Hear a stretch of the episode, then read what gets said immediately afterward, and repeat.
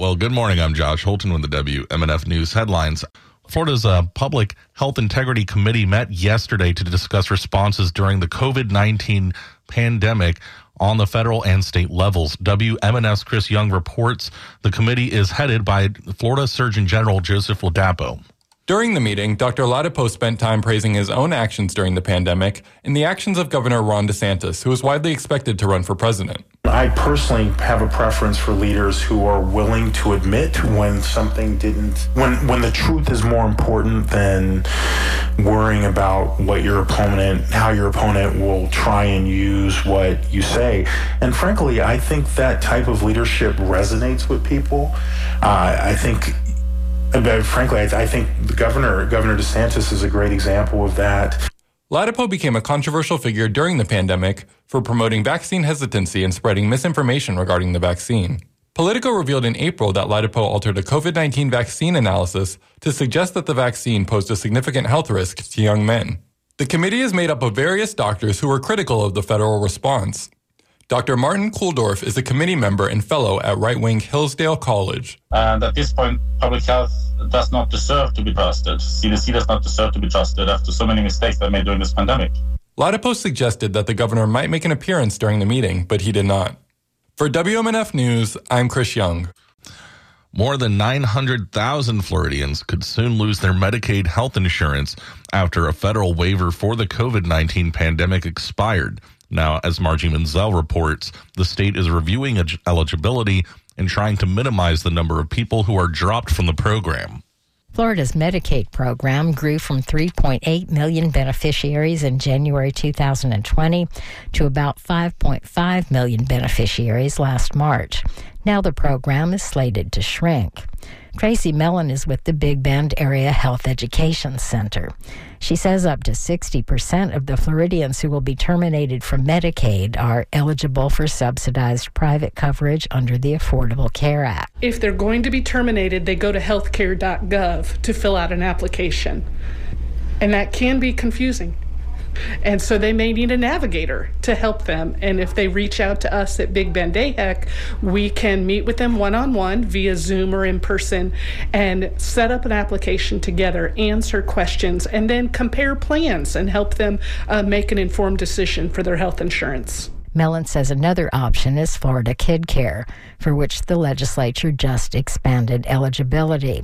Those income limits are now 300% of the federal poverty level as of January 2024. I'm Margie Menzel. And Governor Ron DeSantis yesterday temporarily put a hold on the execution of Duane Eugene Owen and ordered a psychiatric evaluation of the death row inmate after his lawyers argued that he may be insane. 62 year old Owen is slated to be executed by lethal injection on June 15th, but DeSantis issued an executive order calling for three psychiatrists to evaluate Owen. According to the order, Owen's lawyers sent a letter to the governor that included a neuropsychologist's recent evaluation saying that Owen meets the criteria for insanity. Owen was, quote, feeling that he is a woman in the body of a man and was trying to fully become the woman he really was, according to the order, which we quoted from the neuropsychologist's report. Nothing in the recent report demonstrates that Owen lacks the mental capacity to understand the nature of the death penalty and the reasons why it was imposed, according to DeSantis's order. The psychiatric evaluations of Owen come after DeSantis signed a suite of bills targeting transgender treatment for children and adults in the LGBTQ community. One of the proposals prohibits doctors from using puberty blockers, hormone therapy, or surgeries for children diagnosed with gender dysphoria. Transgender Floridians await rulings from a federal judge on two lawsuits that challenge state restrictions on gender affirming hormones and surgeries. A trial on one of the cases of the state's ban on Medicaid coverage for this care wrapped up yesterday. Health News Florida's Stephanie Colombini reports on where things stand.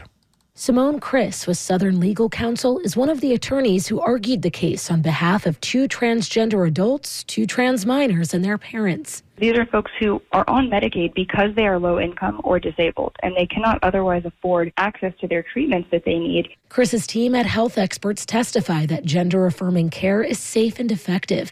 Plaintiffs also shared their stories. One said he had to use GoFundMe donations to pay for chest surgery that Medicaid had pre authorized to cover before the Agency for Healthcare Administration issued the ban in August. Attorneys for the state justified the ban by arguing the treatments are experimental. Another lawsuit seeks to block the state's ban on providing gender affirming treatments to minors. Chriss says the judge indicated he'd rule on both cases at the same time. For Health News Florida, I'm Stephanie Colombini. Governor Ron DeSantis' policies on diversity, race, and identity is causing some civil rights groups to advise travelers to stay clear of Florida. The NAACP says it was left with no choice but to issue a travel advisory. Miami Senator Shevrin Jones is the latest state lawmaker to back the move all of these civil rights organizations are they're not just doing this for no reason. They're doing this because of the, the freedoms and the democracy of of marginalized people that has been under attack here um, in this state.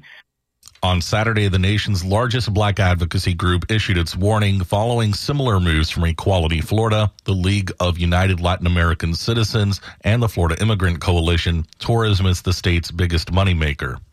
Now for the weather, it is mild and cloudy in the Tampa Bay area.